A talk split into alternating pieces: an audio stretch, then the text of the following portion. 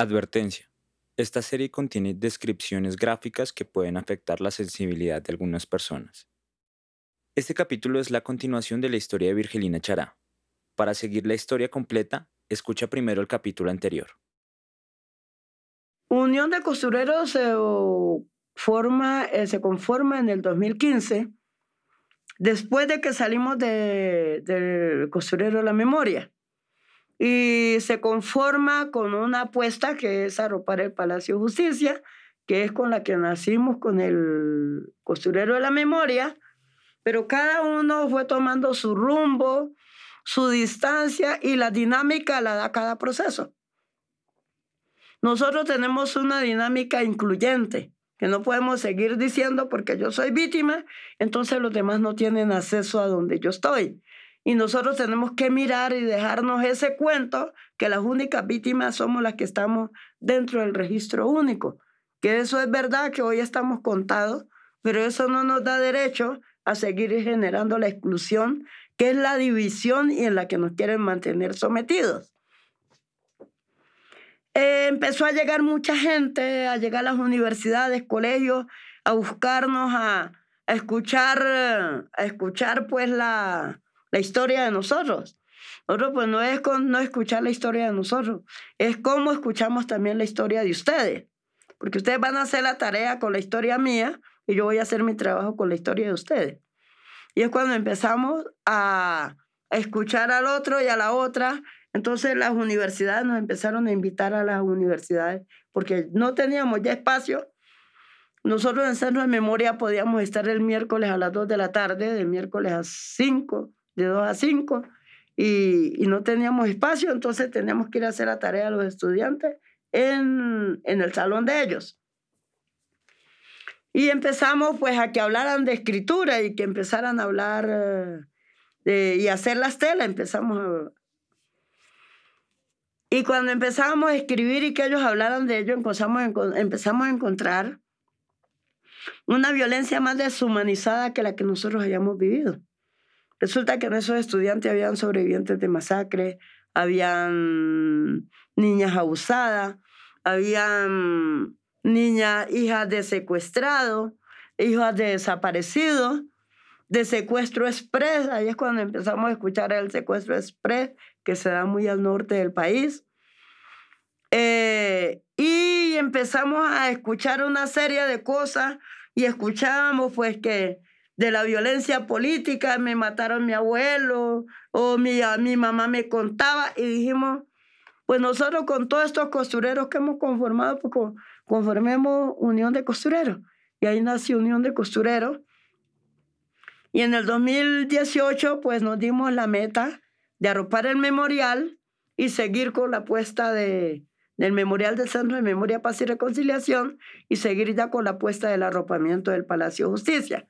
En el dos mil dieciocho se arropó el memorial, se arropó la Casa Museo Jorge Eliécer Gaitán, se hicieron exposiciones en la Universidad Cooperativa, en la Universidad eh, Javeriana, en la Universidad Agustiniana, eh, también se hicieron eh, en la Universidad eh, Sabana, en la Gran Colombia y en el Rosario se hicieron exposiciones.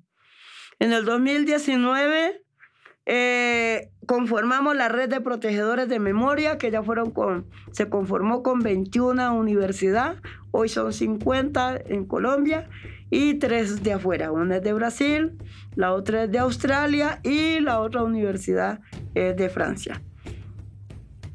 Eh, hicimos en ese año, cosimos tres días en la Plaza de Bolívar, dos mil diecinueve. ¿Qué más hicimos? Hicimos eh, todo el proceso de exposiciones en las universidades, Uniminuto. Se articularon otras universidades, se hizo un, un arropamiento al Colegio Sorrento, se hizo dentro de la Universidad del Bosque, dentro de la Universidad Republicana, dentro de la Universidad Santo Tomás. Se cosió y se hizo exposición, y también se hizo una exposición en el, en el Teatro Faenza de la Universidad Central. En el dos mil veinte cosimos, eh, hicimos las setenta y dos horas. Hicimos setenta y dos horas de costura. Eh, fuimos a, arropamos en Medellín, la Casa Museo de Medellín. Hicimos una exposición en Medellín, en el, en el, en la gerencia de Enia. Se hizo, eso estamos hablando de pandemia, se cosió virtual a nivel nacional e internacional, se, fortale, se fortaleció mucho el proceso internacional que se tenía y se abrió el nodo de Europa con la Comisión de la Verdad. Se cosió, eh, se arropó el, el castillo, que es una de las casas de pique disimuladas que tenía Bogotá, de secuestro y esclavización de hombres, mujeres y niñas para ejercer la prostitución.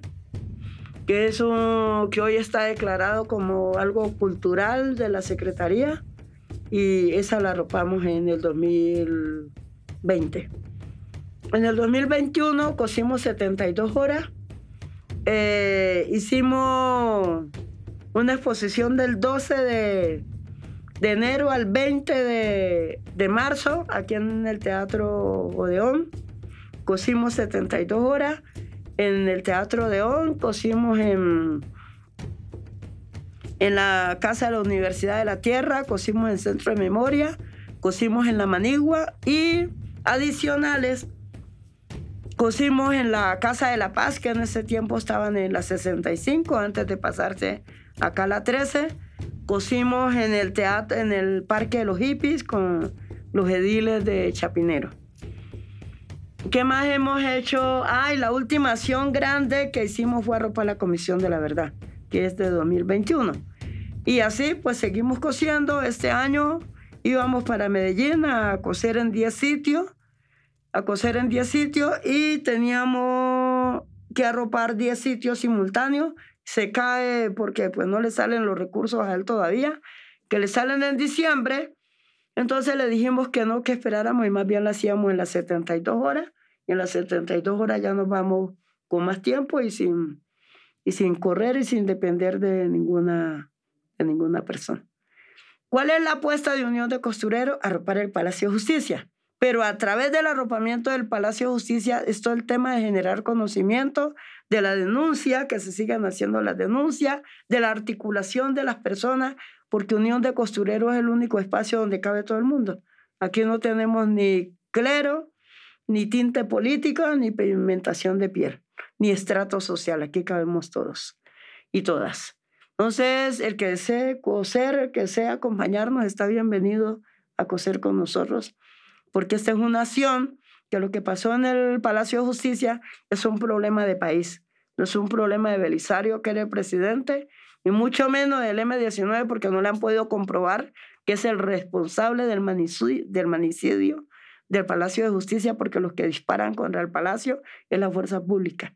Son los carros, de, los cañones de la fuerza pública, a el eme diecinueve no le está disparando al Palacio. La importancia de coser es que no solamente se está cosiendo por coser, se está cosiendo historia y se está proponiendo. Y se está haciendo denuncia. La costura, uno, que estamos sacando el mito de que coser, tú coses el pantalón y remendás porque está roto. Pero sí estamos cosiendo algo que tenemos roto, que es el país, que es la familia, que es nuestros procesos sociales, y que somos nosotras mismas como personas que hemos caído en una rotura que nos han puesto y que no somos capaces de conocernos y de hablar el uno con el otro. Entonces, todo eso es lo que estamos nosotros a través de la costura. ¿Cómo se vuelve a reconstruir? Es reconstruir el tejido social, económico, y político y cultural.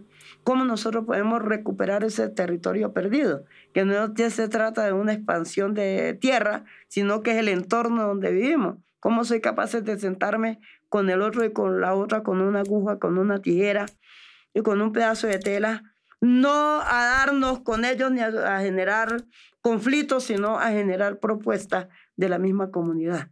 Eh, desde ahí estamos planteando eh, la apuesta de arropar el palacio y también una apuesta de generar conocimiento, de hablar del conflicto del país desde la perspectiva nuestra, desde las vivencias propias y desde el entorno político, social, económico y cultural donde nos hemos criado.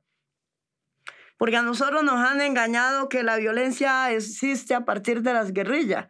Y resulta que si nosotros empezamos a mirar, eh, aquí tenemos la invasión europea y desde ahí en ese momento no teníamos guerrilla. Eh, desde la Gran República, ¿sí? Se hablaba de la guerrilla de las libertades. Y hablar de libertad no te tienen por qué indicar que eres guerrillero. Eh, en mil novecientos tres en Colombia ya se hablaba de falsos positivos, ejecuciones extrajudiciales, y no se hablaba de paramilitarismo ni tampoco de guerrilla. Entonces, por lo tanto, los responsables de la violencia en Colombia ni es la guerrilla, ni son los paramilitares, ni es la fuerza pública. Son los partidos políticos que están en el poder, que son los permisivos, que no han permitido Que, que la violencia, que el conflicto en Colombia termine. Porque si a nosotros en Colombia se termina el conflicto, que es económico, social y cultural, es una estructura diseñada desde la presidencia de la República para llevarla a los territorios, no teníamos que hablar de paz.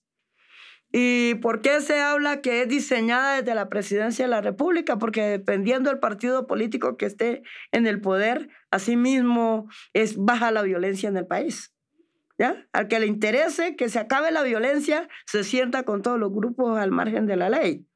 Y al que no le interese que se acabe la violencia, pues a él no le importa sino seguir con su lenguaje leguleyo diciendo que en Colombia hay terrorismo. Y nosotros no tenemos terrorismo y no terrorismo de Estado.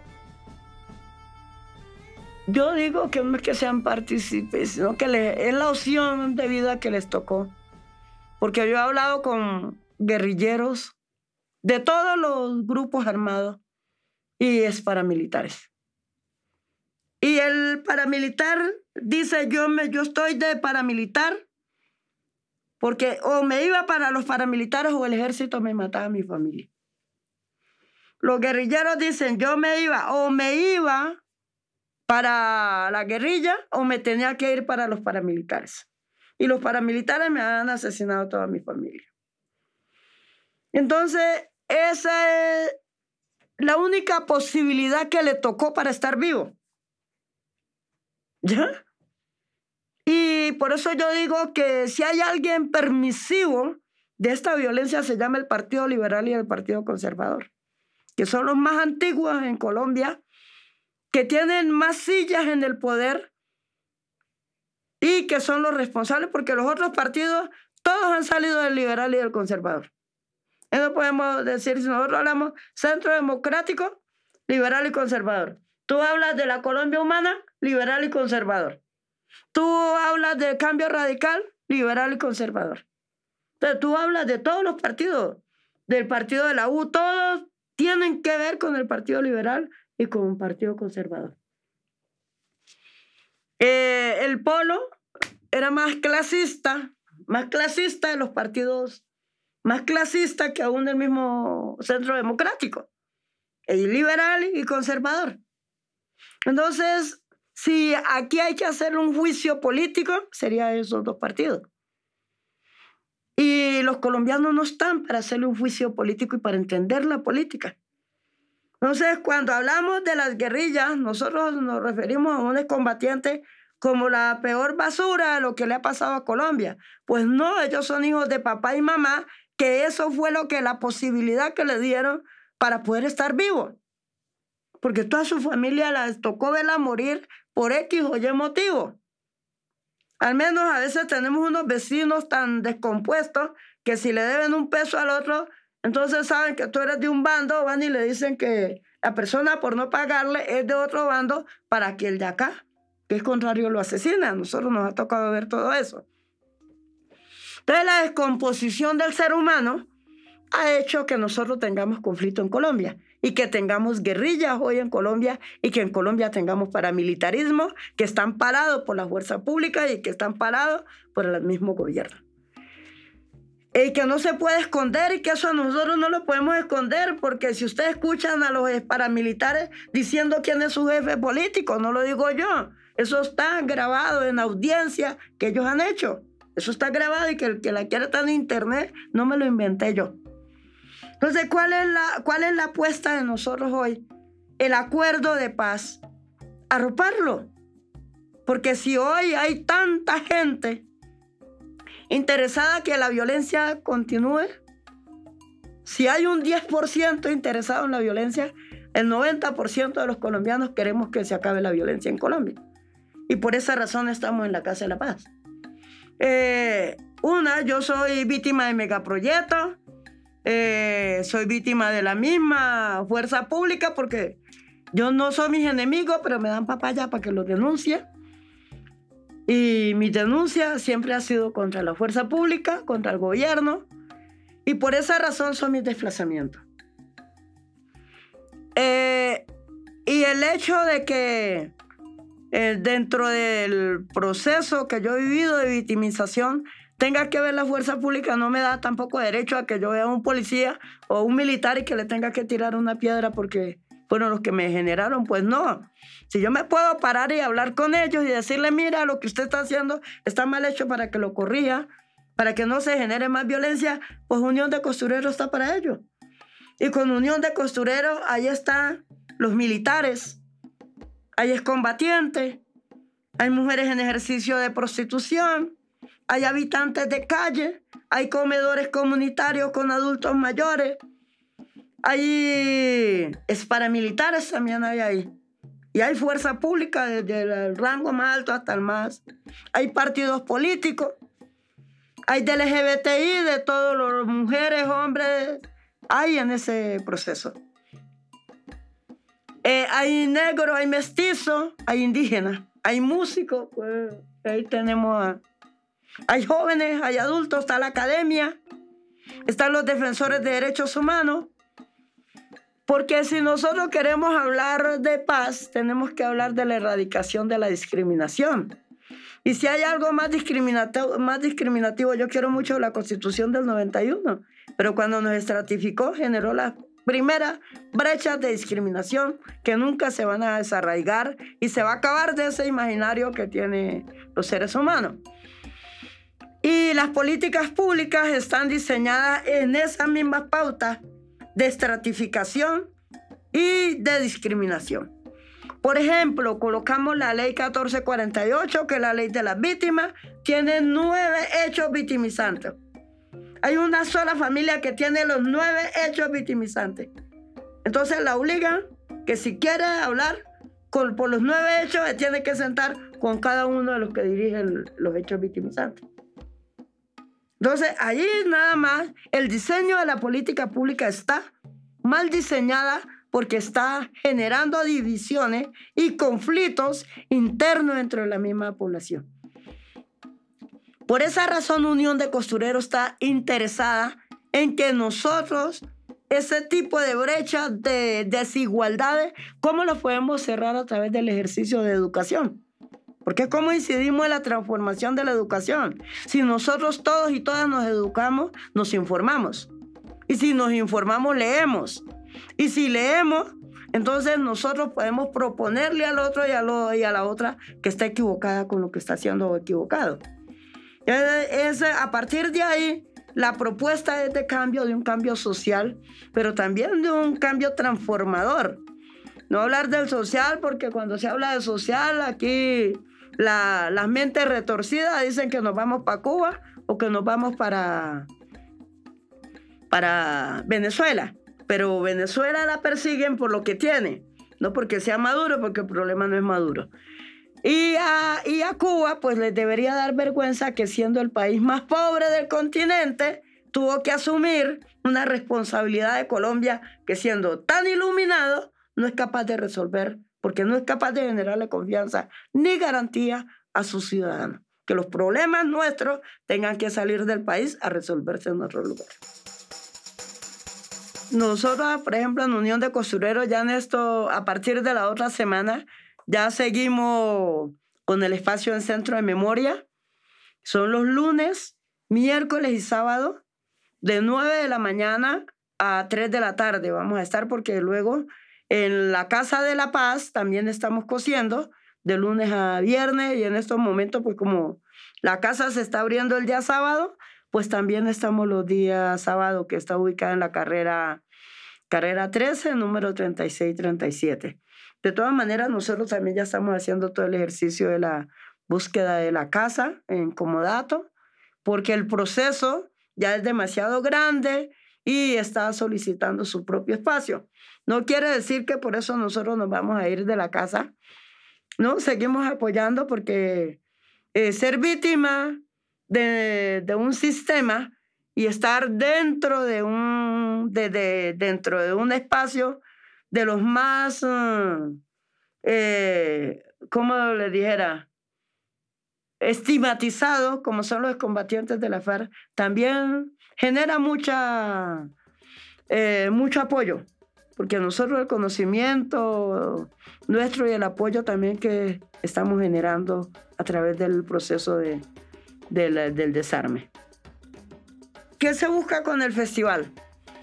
Con el festival se busca siempre estar en movimiento, que es algo de lo que nosotros uh, no queremos. En el año hacemos siempre actividades donde la gente se esté moviendo alrededor de la costura, tanto nacional como internacional. ¿Por qué lo hacemos? Porque la coyuntura de la pandemia ha dejado muchas crisis emocionales en los grupos familiares. Cuando la gente se ocupa, se generan acciones ocupacionales que van más allá de la simple costura, que se sienta la familia a coser, que el niño le corta, que la abuela que le, que le, le, le unió, que le hizo la costura mal, entonces que páseme la tijera. Entonces toda la familia está en torno de lo que están haciendo. Y esas dinámicas son las que nosotros estamos proponiendo y las que estamos impulsando. Y por eso hacemos el festival, para que las personas puedan salir un momento de la costura y se vayan a escuchar un grupo. Y que también al mismo tiempo nosotras estamos contando e invitando a la gente a que siga cosiendo, y los seguimos invitando a que nos, los que deseen donarnos, pues que nos donen tela, y los que no, pues que nos compren una boleta. La historia, por ejemplo, las letras que he compuesto tienen historia, y cada letra tiene, va contando.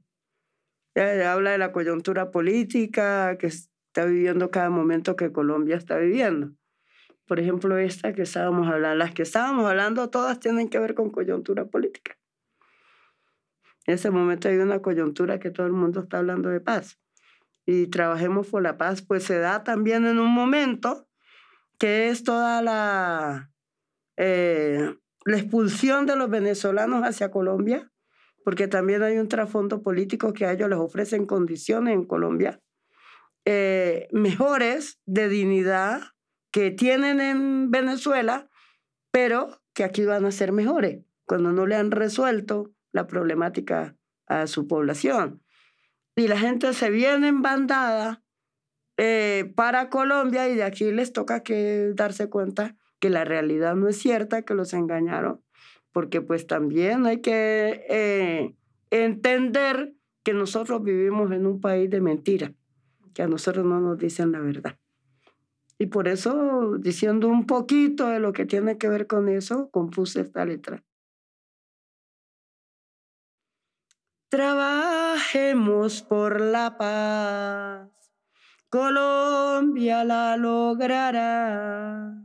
Tratémonos como hermano, extranjero y colombiano.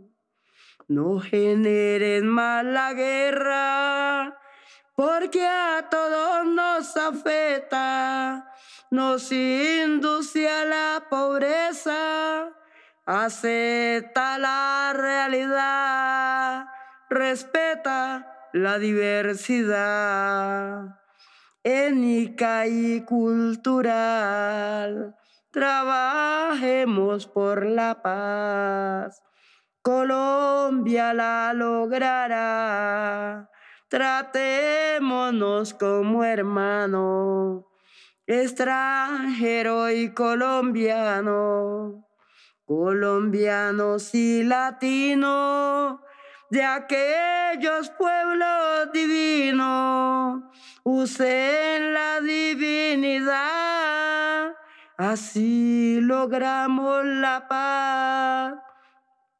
Trabajemos por la paz, Colombia la necesita, tenemos muchos problemas, pero más cosas bonitas. Las mujeres se preguntan, ¿cuándo llegará la paz? La paz son mis derechos, ¿por qué los van a cambiar? Trabajemos por la paz, derechos y la verdad, secretos que hay escondidos, cuando los revelarán, nos dicen que nos sanemos, también que nos perdonemos. ¿Cómo voy a perdonar si no sé la verdad? La verdad la necesito y así me puedo sanar. Esa no genera problema. Eso hace parte de las composiciones que está diciendo lo que... La coyuntura que tenemos hoy es la búsqueda de la verdad. Hablemos de paz, hablemos de memoria y hablemos de restauración de derechos. Y las letras, pues, por lo regular están diciendo eso es lo que se necesita, lo que necesitamos toda la ciudadanía colombiana, porque no solamente tenemos que ser las víctimas o los excombatientes o los migrantes. Aquí la paz y la restauración de derechos la necesitamos todos y todas los colombianos, porque más allá de ser víctimas o de ser excombatientes o de ser migrantes, somos colombianos. Igual que los refugiados, el que llega aquí a Colombia, en el momento que pisa territorio colombiano, es colombiano. Y el que sale de Colombia también es colombiano, el que sale para proteger su vida, que tenemos muchos refugiados en muchas partes del mundo, también que les ha tocado huir. Desde Unión de Costureros han llevado a cabo algunas rifas para recaudar fondos que les permitan cumplir con su intención de arropar el Palacio de Justicia. También participan en los eventos de la Casa de la Paz, donde Virgelina canta algunas veces las canciones que escribe sobre las situaciones que pasan en Colombia. Agradecemos a Virgelina por contarnos su historia y compartir sus ideas en este podcast. Invitamos a los oyentes a visitar en la Casa de la Paz y en Centro Memoria la iniciativa de Unión de Costureros y aportar en este proyecto para que puedan arropar el Palacio de Justicia en el año dos mil veintidós. Pueden seguirlos también en las redes sociales como Unión de Costureros.